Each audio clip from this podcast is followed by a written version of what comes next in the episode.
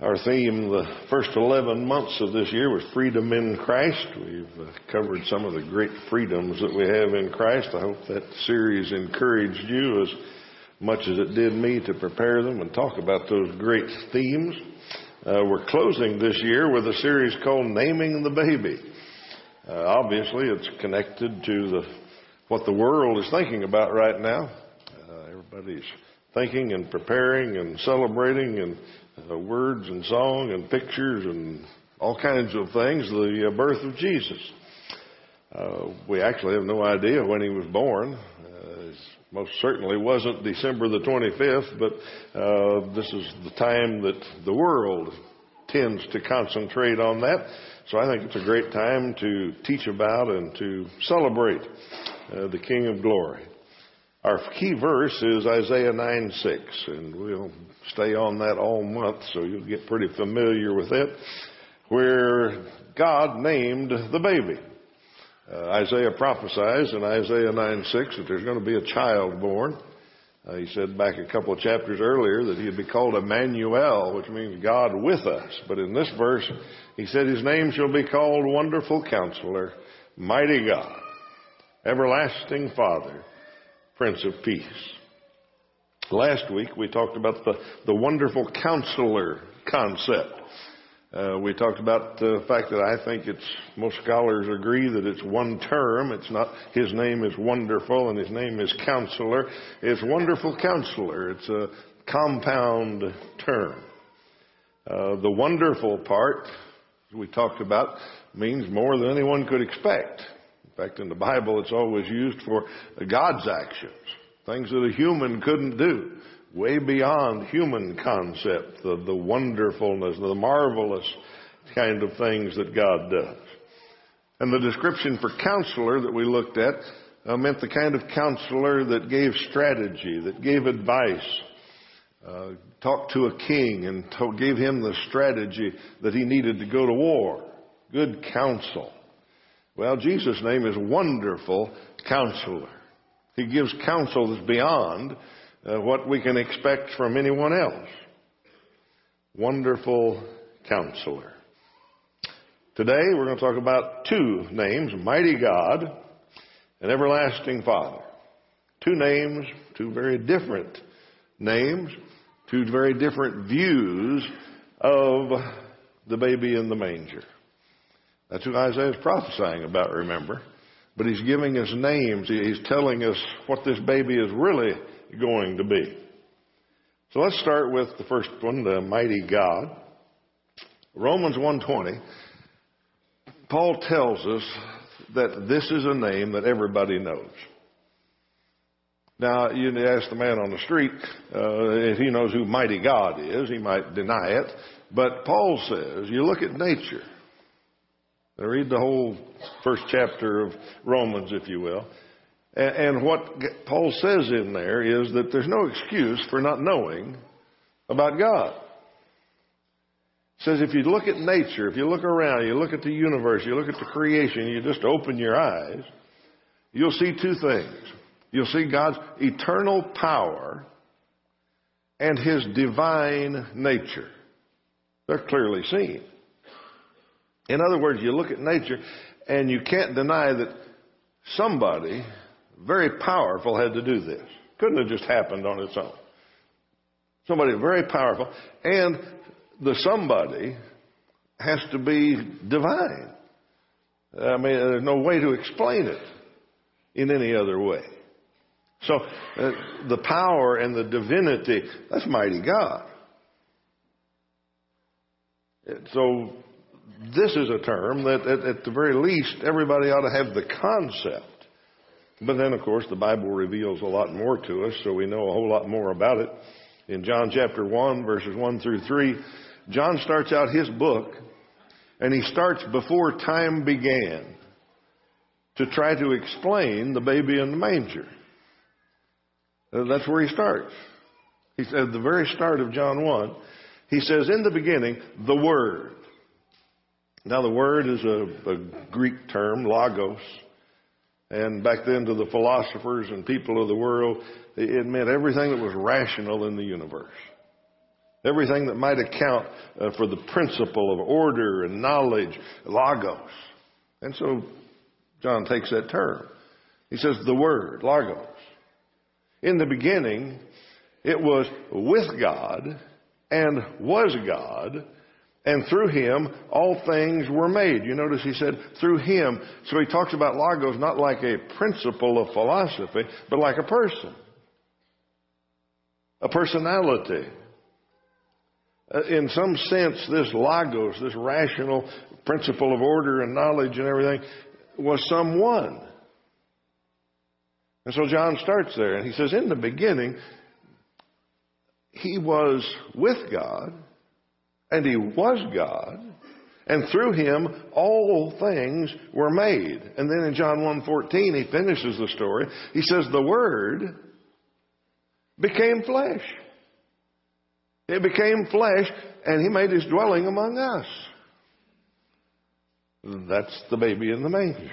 That's what John's explaining there in John chapter one. And lest anybody doubt that Jesus claimed to be that, in John ten thirty, Jesus reinforced it. He said, I and the Father are one. He could have said, uh, in the beginning, I was with God. I was God. I created everything. And then I became flesh. I became the baby in the manger. Okay. Now, I think we all grasp that concept. I debated whether to use this many verses to, to explain it, because we know Jesus is God. Emmanuel, we'll talk about that in a couple of weeks. We know Jesus is God. He became incarnate. But I think this Isaiah nine six takes it a little bit further. But it's beyond Jesus just being God. The term that Isaiah used was mighty God. Mighty God. When we begin to think about that, we've got a different picture. David asked a great question in Psalm twenty-four eight. He said, who is this King of glory? He's the Lord strong and mighty. He's the Lord mighty in battle. You see, that's so much different picture. Uh, this gives us a whole different picture from wonderful counselor. Last week we talked about wonderful counselor, and hopefully those of you here remember some of that, what wonderful counselor uh, included. But this week we have a picture of a mighty God. Let me try to help you here. Wonderful counselor tells the king the strategy to win the war. Mighty God leads and empowers the troops. Mighty God goes to battle with you. That's different than wonderful counselor. Today, wonderful counselor, the wonderful counselor that we have, gives us advice. He tells us our tactics for the messes that we get in. He tells us how to stay out of them, and then once we mess up and get in them by ignoring Him, He tells us how to get out of them. He's a wonderful counselor. That's what He does. But mighty God fights side by side with us to slay the enemy. It's a big difference. Take out your song books. I'm not going to lead a song, fear not. Turn to number ten, please. You'll notice this is an old, old song. You'll notice that Martin Luther wrote it. This is an example of what we mean when we say old hymns had some theology in them. When we talk about the, the power that's in old hymns, this is one you can turn to. A lot of theology in this song. Look at verse two. Martin Luther wrote this. Did we in our own strength confide, our striving would be losing. Were not the right one on our side, the man of God's own choosing. Dost ask who that may be? Christ Jesus, it is He. Lord Sabaoth is His name. From age to age the same, and He must win the battle. Now, there's a word in there that you may not have noticed as you sing. You may have just sung that Lord Sabbath. It's not Lord Sabbath. It's Lord Sabaoth. a wholly different word than the Sabbath day. Doesn't mean anything the same. Sabaoth is the hosts of heaven. It's the armies of heaven. And Lord Sabaoth is the commander of those armies. Martin Luther's telling us, if we tried to fight this battle on our own, our striving would be losing. We're not the right one on our side. The one of God's own choosing. And, and do you ask who that is? Christ Jesus, it is He. Lord Sabaoth is His name. He'll win the battle. And that's a lot different picture. That's, that's mighty God we're talking about now. Not talking about wonderful counselor anymore. He gives us great advice. He gives us wonderful counsel. But mighty God is Lord Sabaoth, the commander of the host, the commander of the armies. In Second Kings six, Elisha's servant looked out and saw all the armies arrayed against them, and he was scared to death. And Elisha said, Lord, open his eyes. Open his eyes, let him see. And his eyes were open, and what did he see? He saw horses and chariots of fire. He saw the soldiers from heaven. He saw the, he saw the Sabaoth. He said, mighty God's working here. Everything's going to be all right. Shadrach, Meshach, and Abednego, as they were called in their Babylonian home, listened to the wonderful counselor. The wonderful counselor told them, you don't eat meat that's been sacrificed to idols. And so Hananiah, Azariah, and Mishael said, all right, we won't. They refused. Well, following that wonderful counsel resulted in persecution. They listened to the wonderful counselor. They refused. Then the king said, you're going in the fire. And their reply was, the God we serve is able to get us out. They weren't talking about wonderful counselor. They were talking about mighty God. You throw us in there, okay. Mighty God will get us out. And the king threw them in. One, two, three. Waited a while, looked in the window. One, two, three, four. That fourth one looks like the Son of God. Mighty God went to battle with them. That's mighty God we're talking about. If the Philistines had spies back in Gideon's day, they would have snuck up on the camp and counted. There's the commander Gideon, and there's three hundred more. three hundred one. No problem. No problem at all. But the rest of the equation was three hundred one plus mighty God plus Sabaoth. And when the day was over, they had dealt with Lord Sabaoth. Mighty God had dealt with Gideon. That's who we're talking about. Moses. Moses, you read his whole story. We spent a lot of time one Sunday night, Sunday evenings, one year talking about Moses and his details of his life. He had, remember, he had so many discussions with wonderful counselor. Wonderful counselor told him over and over, here's what you're going to do. Here's the plan. Remember Moses? Not me. I, I, I don't want to do that. Go to see Pharaoh? Tell him what? You got to be kidding. Moses didn't agree with a lot of it. He argued. He questioned over and over. In the middle of it, sometimes he, remember, he stopped God and he said, this, this isn't working. So he, he talked with wonderful counselor a lot. But when the time came, when the battle started between mighty God and the demonic gods of Egypt, we saw who mighty God was. Then mighty God was helping Moses. But when the gods of Egypt refused to surrender, mighty God threw down on them one at a time. Nile God, your blood. Sky God, I'll show you thunder and hail. Frog God, here's some frogs for you. Sun God, how about I turn you off for a little while? The mighty God took care of it. And finally, Pharaoh had to cancel the war because he had fifty thousand funerals to go to. Mighty God showed him who mighty God was. And then we know the story. A little while later, he changed his mind. And mighty God said, all right, you want more? Bring it on. River God, stop. Come ahead. River God, start. Game over. A wonderful counselor and mighty God are different. We call him one mighty God. We call him wonderful counselor. Sometimes we need wonderful counselor. Sometimes we need mighty God. This morning you sang songs.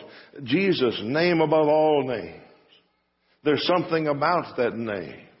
Glorify thy name. Song after song about name. And if all that you had in your head was Jesus, you need to be listening this month. His name is so much more than that. And when we sing those songs, it's important to whom you are singing. I think it depends on your week. I think it depends on what's been going on in your life, who you're singing to. Sometimes you're glorifying and praising and honoring wonderful counselor. Your counsel saved me from trouble. Your counsel got me out of trouble this week. And sometimes I think we're singing and praising and glorifying mighty God for fighting side by side with us. Wonderful counselor, mighty God, any of the other names that God chose when he named that baby. That's who we sing to. Now, let's consider everlasting Father for a moment. Everlasting, that's pretty easy, pretty basic. That's before time. That's above time. That's beyond time. It's perpetual. He said, I'm everlasting. Not long-lasting. Everlasting. And we know that about God. He's eternal. We understand that concept. John eight fifty-eight. Jesus said this. He said, before Abraham was, I am. Any English teachers in here? How's the grammar on that workout? Before Abraham was, I am.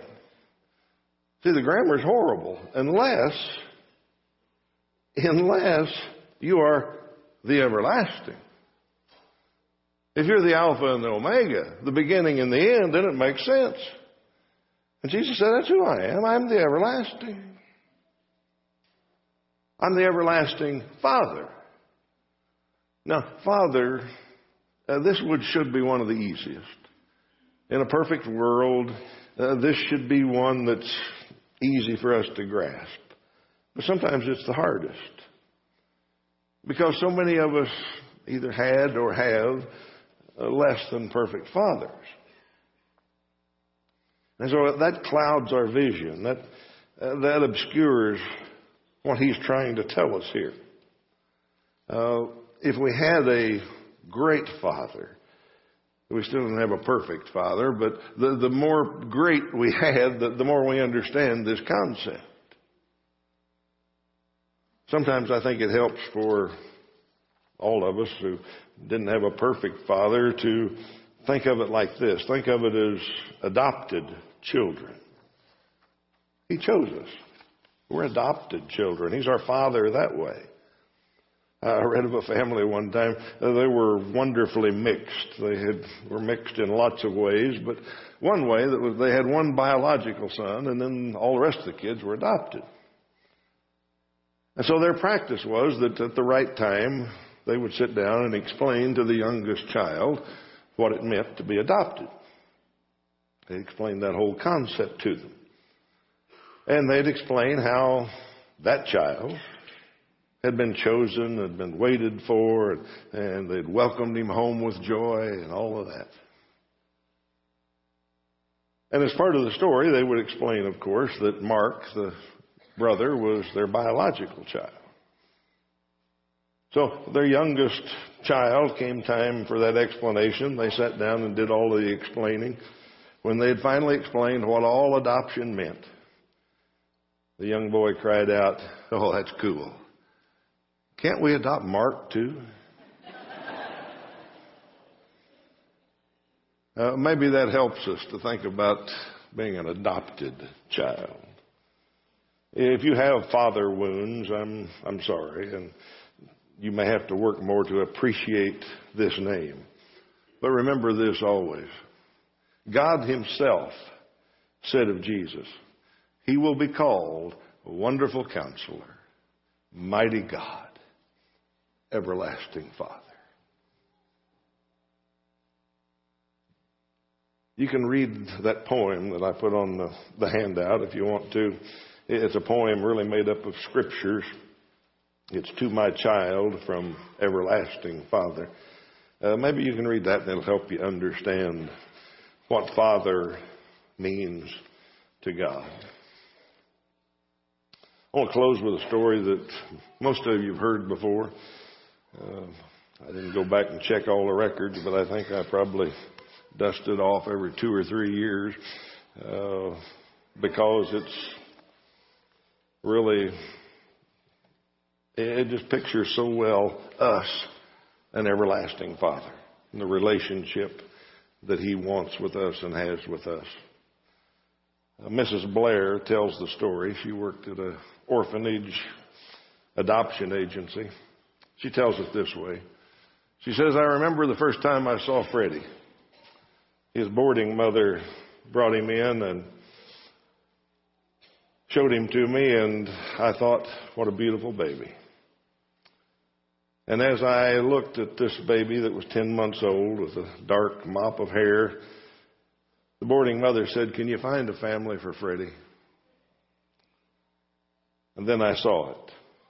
Freddie had been born without arms. But the boarding mother went on and told me, 'He's so smart. He's ten months old, and he's already walking, and he's already saying some words.' And when I'd finished the interview process and all that, I went upstairs and I got out my hard-to-place list. And I filled out all the details about Freddie. Freddie's a ten-month-old Protestant boy, brown eyes, dark brown hair, fair skin. Freddie was born without arms, but seems to otherwise be in good health. His boarding mother says he's showing superior intelligence. His natural mother has given up all rights, and he's ready for adoption." And I closed the book, and I thought, he's ready, but who's ready for him? And it always went the same way. Young couples always want the same thing. They want a baby as close to like them as they can. They want them as young as possible, and they want them without any medical problems. So we went through a lot of interviews, and summer turned to fall, and fall turned to winter. Freddie spent his first birthday with us. Then I got the note in the inbox about a new home evaluation I was supposed to go do. Frances and Edwin Pearson. She was forty-one, he was forty-five, she was a housewife, he was a truck driver, and they wanted to adopt. I went to their house. It was a tiny white frame house with a big yard and big trees. They greeted me at the door. They were eager, but they were scared to death. They took me in. Missus Pearson had made hot coffee and oven-baked cookies. They sat on the sofa before me holding hands. They said, "Today is our wedding anniversary. We've been married eighteen years. Mister Pearson said, eighteen good years. Good years except, well, it's too neat around here. We tried everything. We tried all the medical things. We had all the tests, all the examinations. One agency finally told us our house was, our apartment was too small, so we got this house. We decided to try one more time. Somebody told us about you, and we called. Missus Pearson looked over to Missus Bailey and said, "Can we choose it all? Well, we'd like a boy for my husband."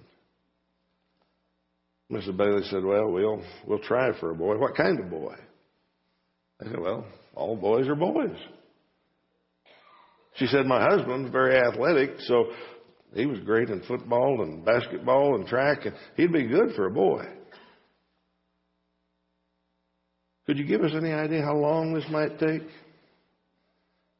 Missus Bailey hesitated, and they said, we, we don't have much money saved up.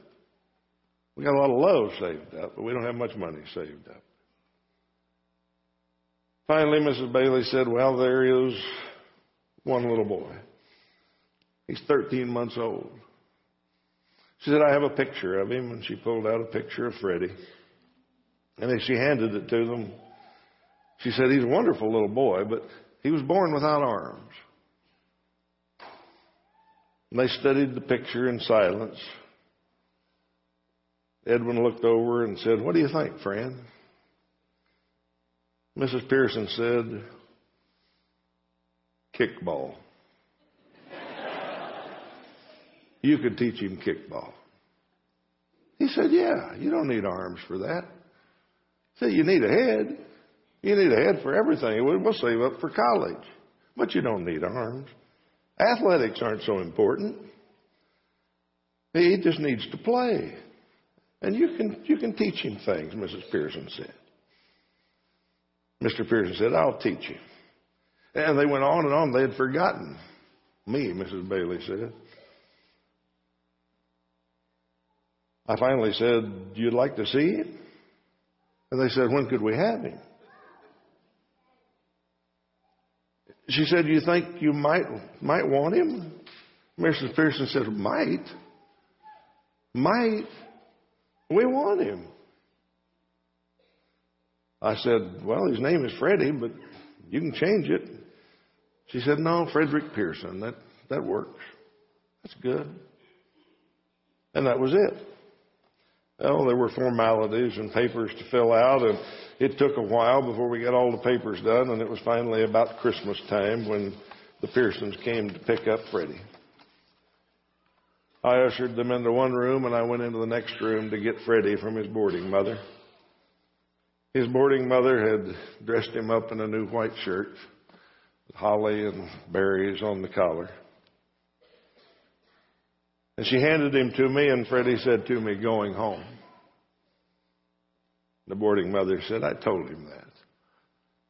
I told him he's going to his new home. He's such a good boy." And as she took Freddie from his boarding mother, he said, "Good boy. Going home." I carried him over to the door where his parents, new parents, were waiting, and I set him on the floor, and I opened the door, and I said, "Merry Christmas." Freddie stood uncertainly, kind of rocking a little bit, gazing at these two new people. Then Mister Pearson knelt down on one knee, and he said, "Freddie, come to Daddy." Freddie looked back at me for just a moment, and then he walked slowly toward them, and they reached out their arms, and they gathered him in. What a rich verse we're reading.